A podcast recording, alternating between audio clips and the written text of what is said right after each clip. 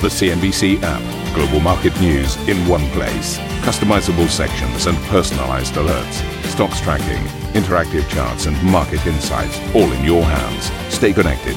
Stay informed. Download the CNBC app today. Very good morning, everybody. This is Squawk Box. Vaccine hope sparks the biggest rally for the Dow since June, with airline and travel stocks propelling the index to a record high after Pfizer and BioNTech say their COVID vaccine is 90% effective. The Nasdaq sinks, however, weighed down by big tech and stay-at-home stocks falling on the news and creating the widest trading range with other major markets since the dot com bubble. President elect Joe Biden lauds the vaccine development but calls on the public to follow COVID 19 restrictions to combat the spread of the pandemic. It's clear that this vaccine, even if approved, will not be widely available for many months yet to come. The challenge before us right now is still immense and growing.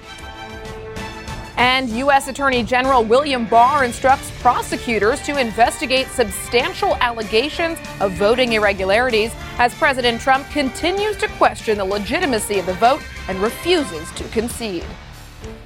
And some of the world's biggest money managers tell CNBC a Biden presidency will be a positive for markets, with the chairman of Standard Life Aberdeen telling this channel the president elect's multilateral methods will lower risk and build resilience. Everything we hear about this history is around uh, reaching consensus and, and trying to find areas of agreement rather than areas of difference. And I think the world desperately needs that kind of approach at the moment. So I think it will be positive to risk mitigation, yes.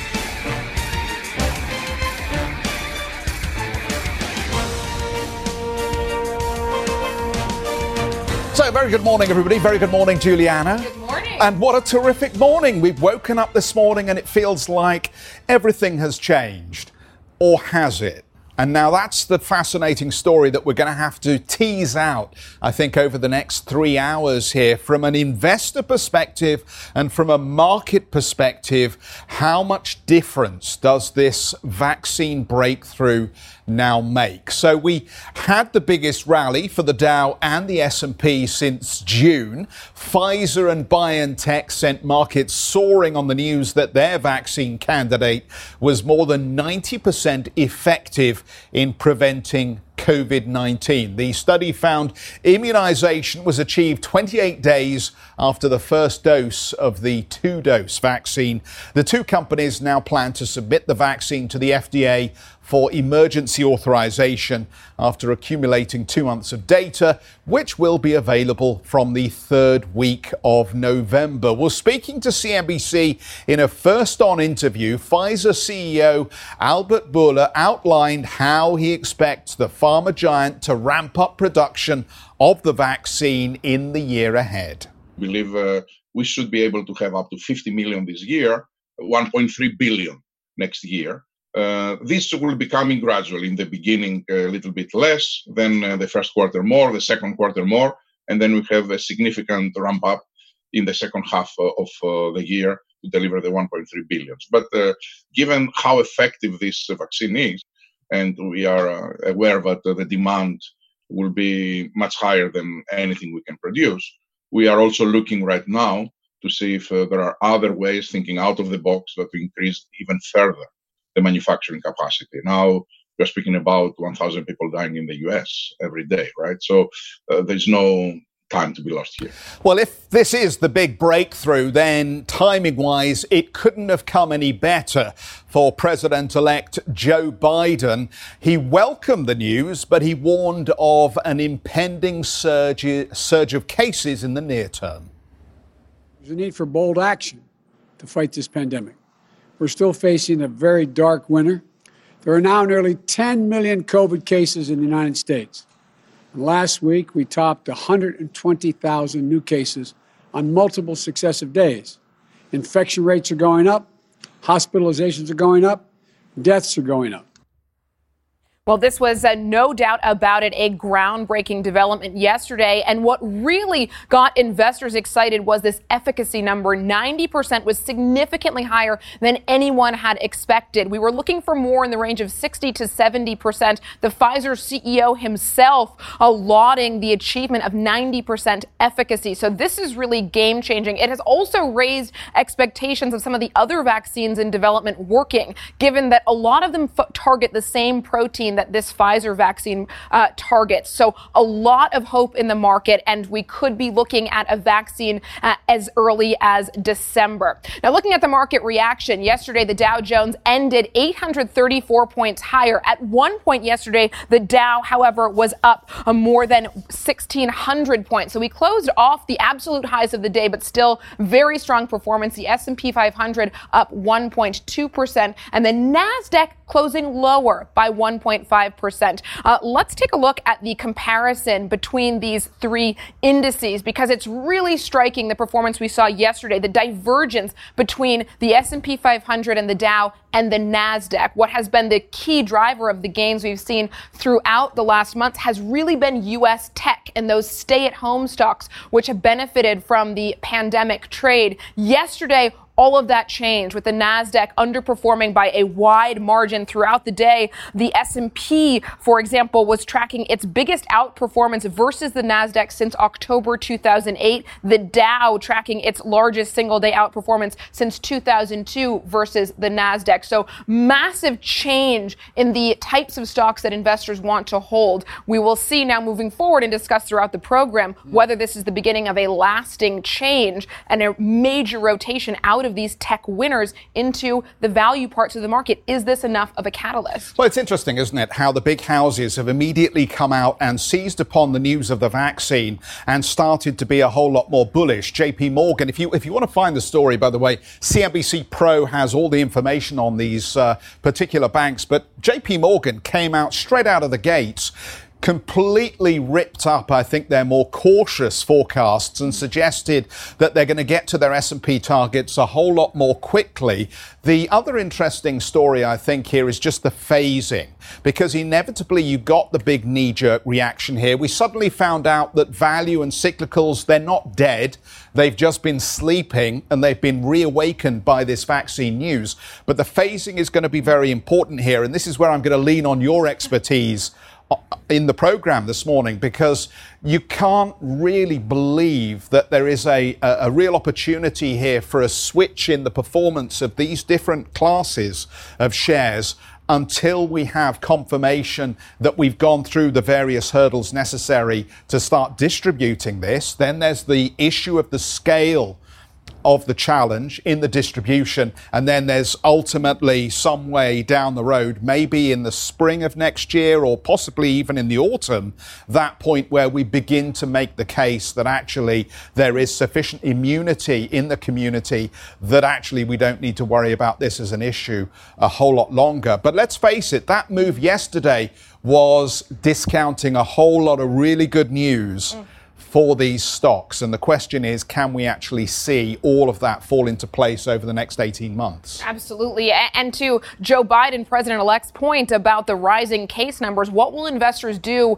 with that data over the coming months? Because this vaccine is not going to be widely available, even in a best case scenario, until mid 2021. We're only looking at 50 million doses this year and 1.3 billion doses next year. It's a two dose vaccine. But will investors consider that data back? Backward looking, given we now have a vaccine light at the end of the tunnel. One well, the- uh, Joe Biden, very interesting, wasn't it? Dark winter.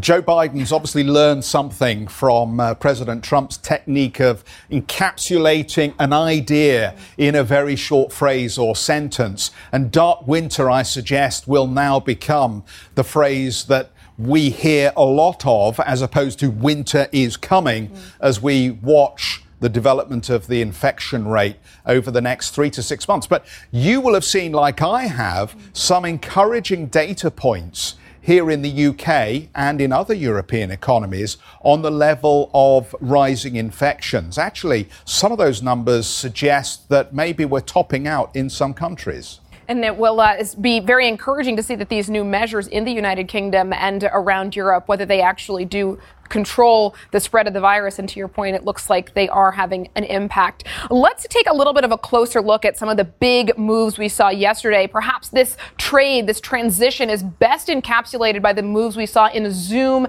and United Airlines. The cross here, the outperformance of United Airlines versus Zoom. And a lot will look at this share price of Zoom with some affection given Zoom became such a big part of our lives along with many of the other video platforms throughout lockdown. And now yesterday we saw Zoom shares come off 9%, closing off the absolute lows of the day. Um, but very, very swift move into these uh, reopening trades and United Airlines being a very clear winner there, up 22 percent. Uh, let's take a look at tech more broadly and the moves we saw yesterday. Here beside me, you've got to look at some of the major tech names uh, falling out of fashion yesterday. Facebook shares down 5%. Netflix, which was one of the most loved stay at home stocks, taking a near 9% hit. Microsoft down by 2.4%. Amazon taking a 5% hit.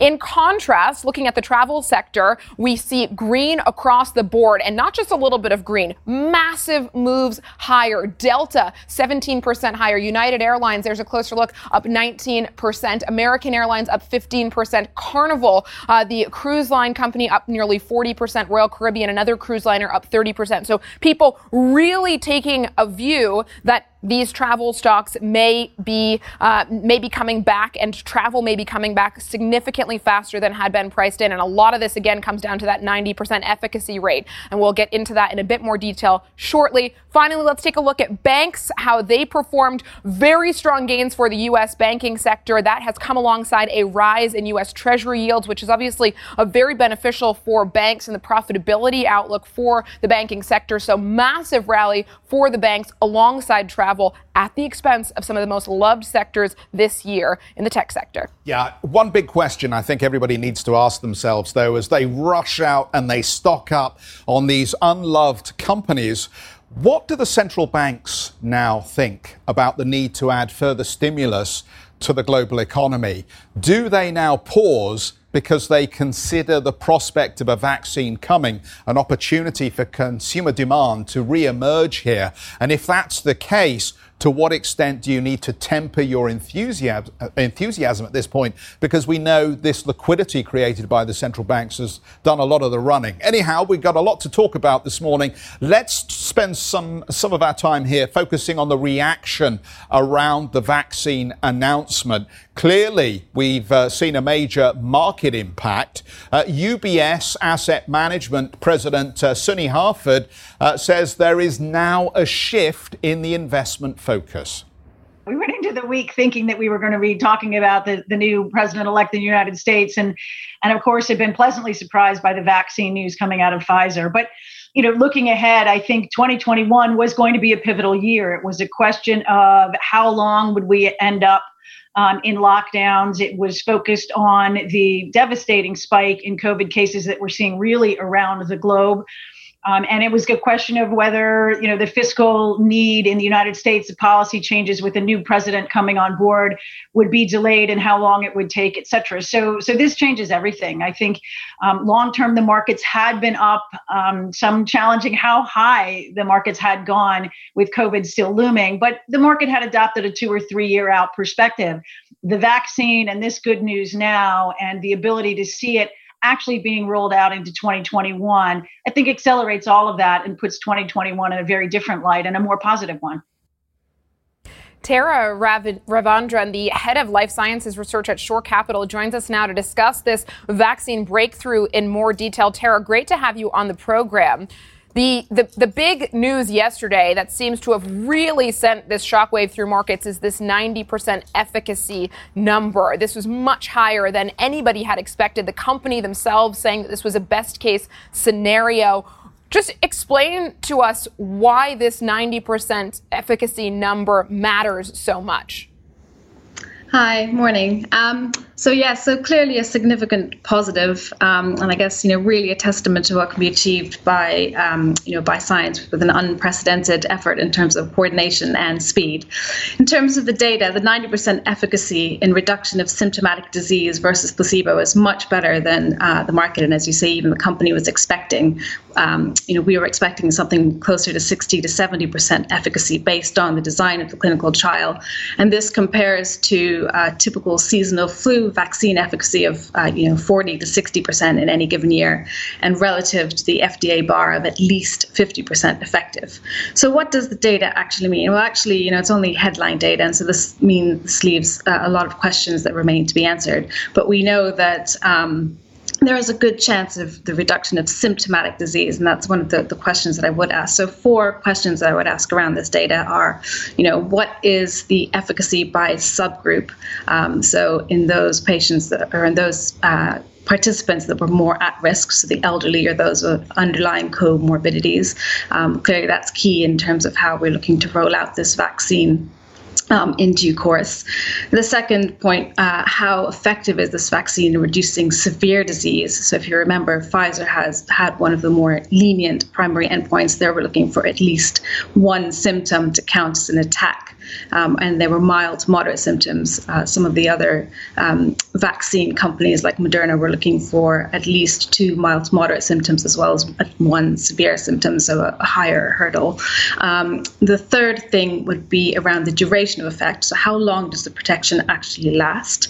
Um, and finally, safety. And to date, there's been no issues raised with the safety of the mRNA vaccines, but clearly we have to, to wait a little bit longer to see this, this data play out. Tara, let's let's assume that this is um, the, the, the magic bullet, that this is the silver bullet, and that the data looks fantastic, and then we get to a point where we uh, need to distribute, deploy, and supply and scale. Um, there are some issues around the temperature at which this vaccine needs to be stored, which makes that slightly more complicated. In terms of understanding the phasing of deployment, how far out will this be? What are we looking at? The spring? The summer, the autumn of 21? Yeah, so there's two parts to considering that. The first, you say, is the logistics of actually supplying disease. So um, the Pfizer BioNTech uh, vaccine is an mRNA vac- vaccine. mRNA is typically quite unstable, so it has to be stored at super cool temperatures or minus 70 degrees Celsius, which requires the use of um, uh, dry ice uh, in specialized shipping containers. Um, so Pfizer are managing this distribution themselves. Um, once they get the vaccines uh, to where they need to be administered, They can then be thawed and stored in the fridge for um, up to anything up to five days, is, is what the company has said. Uh, this suggests that in the first um, in the first instance, deployment will be in uh, high volume centers like vaccine clinics or hospitals.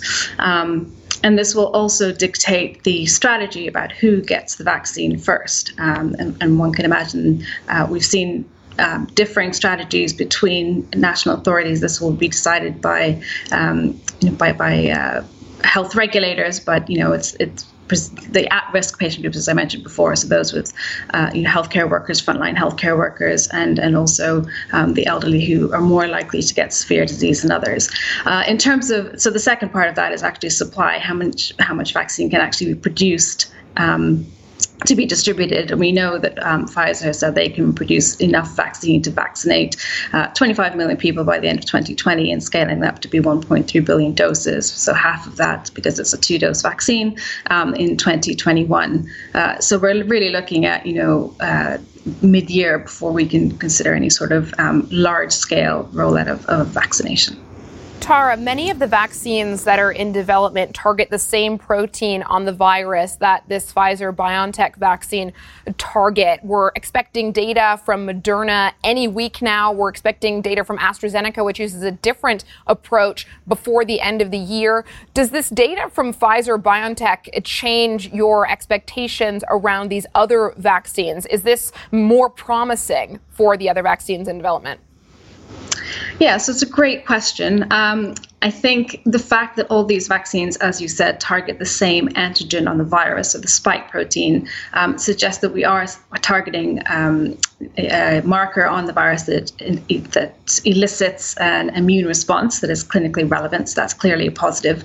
90% efficacy is a very high bar. Um, we didn't that, that really is a best case scenario. So it does raise the bar in terms of where the other vaccines have to reach.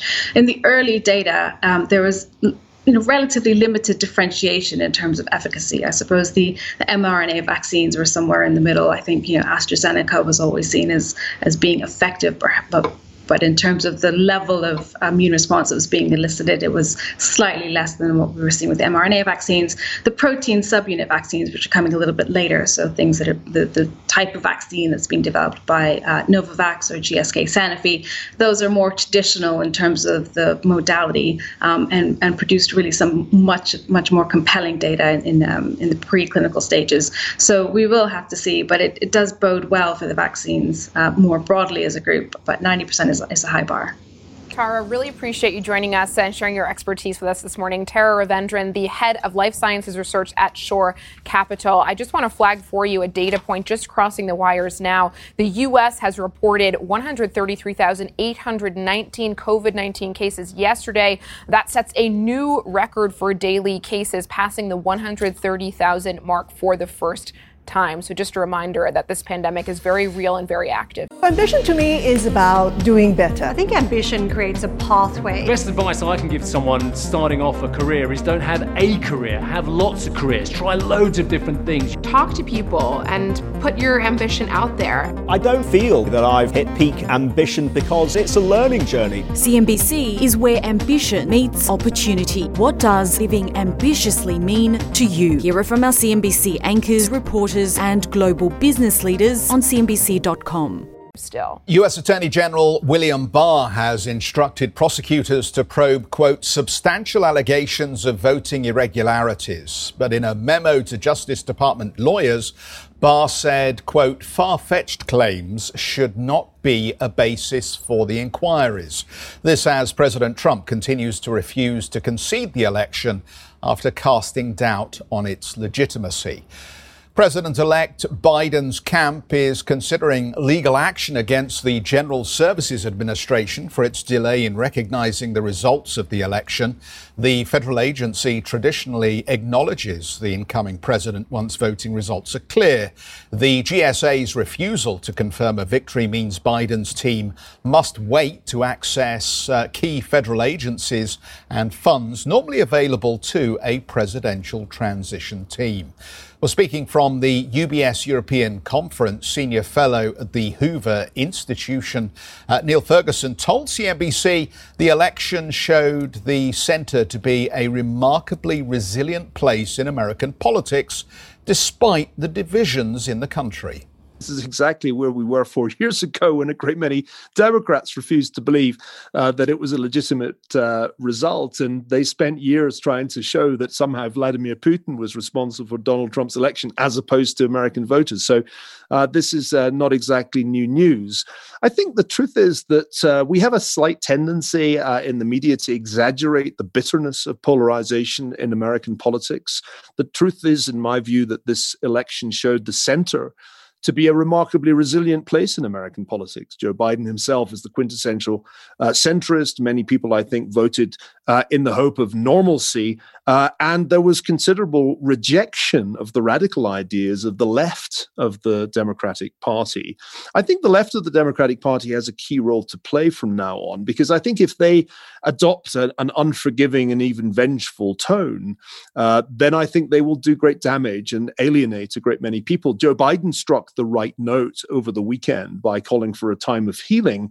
And I actually found his, uh, his victory speech uh, compelling and uh, and reassuring, frankly, that he understands the extraordinary importance uh, of lowering the temperature of American politics and, and getting people to recognize that while there may be differences on a whole range of, of policy issues, uh, ultimately we have a common uh, a common fate as as Americans. So I, I you know I look back on this uh, whole period of of debate going back four years. There have been repeated warnings that the republic was in danger, that we were Weimar America, or that there was even going to be a second civil war. I have to say it doesn't feel that way.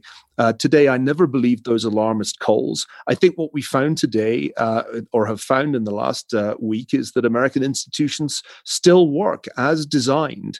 Uh, this hasn't delivered a massive repudiation uh, of Republican ideas at all. Uh, it's delivered victory to a centrist candidate, but not a sweeping victory, not unless they win two seats in the runoffs in, in January in Georgia, not the Senate. So I think the center has held. And those people who wrote hysterical articles predicting uh, a kind of coup d'etat should all, you know, go and take a chill pill and lie down in a darkened room. Mm, well, one of the more optimistic commentators out there, I would say, that's also being reflected in financial markets. We're business channels, so we watch financial markets very closely, and uh, markets have been performing really well. One of the uh, reasons cited is that a split Congress is actually a positive outcome for uh, financial markets because uh, there's a balancing side on both sides. The, the, you know, the progressives can't push forward their agenda to the full, uh, and equally, uh, there will be room for some bipartisan projects to come out of this Congress so once uh, uh, Biden comes in there, beginning of January. Do you think that a split Congress is also perhaps a more positive outcome for the country as a whole than this blue sweep that people had been anticipating? Well, market narratives change uh, with amazing speed. It's only a few weeks ago that we were being told that, it, in fact, a, a, Democratic sweep, a blue wave, would be terrific because there would be enormous fiscal support for the economy, and we were all Keynesians looking forward to uh, to that outcome. Uh, uh and that has been ditched in favor of the narrative that no, actually, it was better this way, and having divided government will will check the more radical plans uh, of the Democratic left. I mean, one of these stories can't be can't be right. Uh, part of what's buying up markets, of course, is the good news about about a vaccine for COVID nineteen. So this isn't just a, a, political story, but the the rally was already there. I, you know, I never really believed the blue wave is awesome thesis. I think my view was that if if we had had a blue wave, if the Democrats had really swept and it had been a landslide, markets would have actually been very nervous and would have had second thoughts about uh, what that implied because it would have implied some pretty radical policies, quite possibly, and certainly some significant tax increases, not least in the kind of people who tend to uh, be the big players in Wall Street. That that now seems much less likely, and I find this this narrative actually somewhat more plausible than the uh, than the blue wave narrative of a few weeks ago. Uh, well, Steve also spoke to the Nobel Prize winning economist Paul Krugman and asked him about the relevance of President Trump in setting the political narrative. Trump will be uh, uh, looming over uh, his party and the U.S. political scene. Now, you know, we, we don't. Uh, no, no president in the United States has ever been uh, uh, less transparent about his personal finances. Uh, but it appears quite likely that Trump um, is will will be bankrupt. Uh, I mean, this is let's, let's be blunt about this. That he um, his he's been getting a revenue stream in part because people have been funneling money to his uh, businesses, uh, and uh, some of that revenue stream will dry up, um, and he has some large amount, at least 400 million, and probably considerably more in debts, and creditors may not be willing to be so forbearing. So uh, does a Donald Trump who is forced into bankruptcy carry the same weight? Um, or can he do something? Can he create a media empire that, that keeps him afloat? And so there's him personally, I think is, is very, there can be some really wild things going on with, with regard to Trump, the person. Uh, Trumpism, the movement, um, is durable. Uh, it turns out that it taps into some uh, deep-seated resentments, uh, and uh, and I think that we one thing we did learn from the election is that it's not, although race uh, is is a big part of that. Um, there's a substantial number of of, Hispanic voters and even black voters uh, supported Trump. So he was tying it to some kind of deep resentments. Um, and it's not the United States alone. I mean, we're seeing some somewhat similar forces are present all across the the Western world. Uh, we've seen you know, one Hungary was uh, is still a democracy on paper, but is a one-party authoritarian state in practice. Poland is teetering on the edge of that. There are similar movements uh, with substantial power in the rest of, of Western Europe. So uh, we have to say that the uh, uh president-elect, I think I can say that, President-elect Biden um, has you know spent a lot of time in the campaign saying this is not who we are. But what I think we just found out is actually kind of it is who we are, or who a lot of us are, and that's that's ominous for the future. So, what can Vice President elect, as you frame him, and of course, there's a lot of challenges still to go, what can Vice President elect uh, Joe Biden do to frame or change the global economic direction? There was no blue wave, so economic policies will have to right. work uh, with a Republican Senate as well. Will there be any changes to the global tensions that were created under Donald Trump? Uh, will there be any change, for instance, in that Trans Pacific relationship? Yes. Um, interestingly, um, the the thing that has probably most concerned uh, people outside the United States, certainly uh, in, in, in Asia and elsewhere, about Trump's policies have been the parts that uh, depended least upon congressional action. Uh, the U.S. trade policy, is, it's a I can go into the history of it, but basically, for what have historically been very good reasons, uh, the set tariff setting uh, is very much at the discretion of the president. Uh, none of the things that Trump has done, none of his trade war actions against China, uh, required legislation. Um, and therefore, um, a President Biden will be in a position to follow extremely different policies. And I would also add, by the way, that, that the U.S. You know, protectionist push did not have a deep seated constituency. Uh, there were a lot of workers demanding, you know, a lot of white working class supporting Trump. Uh, not much evidence that they that actually trade policy was at the front of their demands, and business, of course, by and large, hated this. So uh, Biden will be in a position to substantially change that. Uh, fascinating comments. I think it's always interesting to hear from uh, Paul Krugman. Um, I, I, you know, the the fact that Trump is likely to be around then for some time. Um, I, I, find extraordinary. I know Axios is running a mm. is it Axiom? Yep. Uh, running a piece this morning suggesting that he may run for the election again in four years' time. Well, the, the takeaway from that article, in my view, uh, suggesting that he's looking at a run in 2024 suggests he may be closer to conceding. Of course, if he wasn't, then that would become an impossible um, development. So, could we hear from President Trump? So far, the, uh, the, the the narrative seems to be that he is far from conceding. But if he is considering seriously a run in four years' time, then it would suggest that he he is at least considering uh, conceding at this point.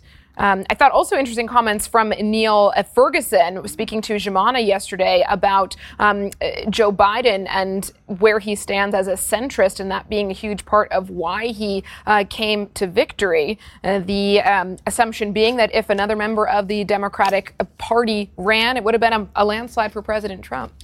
Uh, we better talk about Adidas. The numbers are just trickling through here, so let's have a look. The um, the, the business, um, I think, prior to yesterday's trade, we were down about five percent year to date in terms of the uh, the trade in the stocks, um, which is not bad. But of course, they, they benefited from the e commerce uh, channel to the market. And they say e commerce sales up 51% with a strong increase in uh, the full price share. So, not a lot of uh, discounting. The uh, group reporting a strong recovery in the third quarter with uh, top and bottom line results close to the prior year level. An operating profit in at 794 million, resulting uh, in a return to the double digit operating margin. That operating margin coming in at 50%, despite what they describe as headwinds from adverse FX and promotional activities. So obviously they've uh, had to up their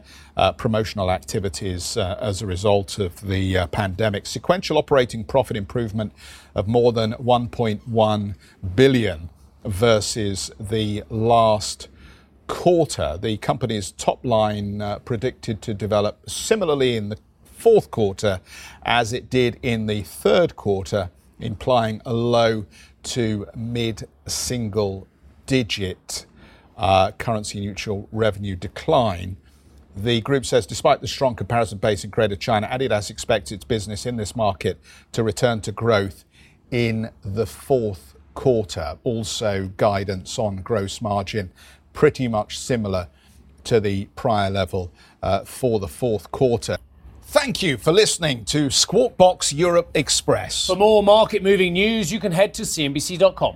Or join us again on the show with Geoff Cutmore, Steve Sedgwick, and Karen Tso, weekdays on CNBC.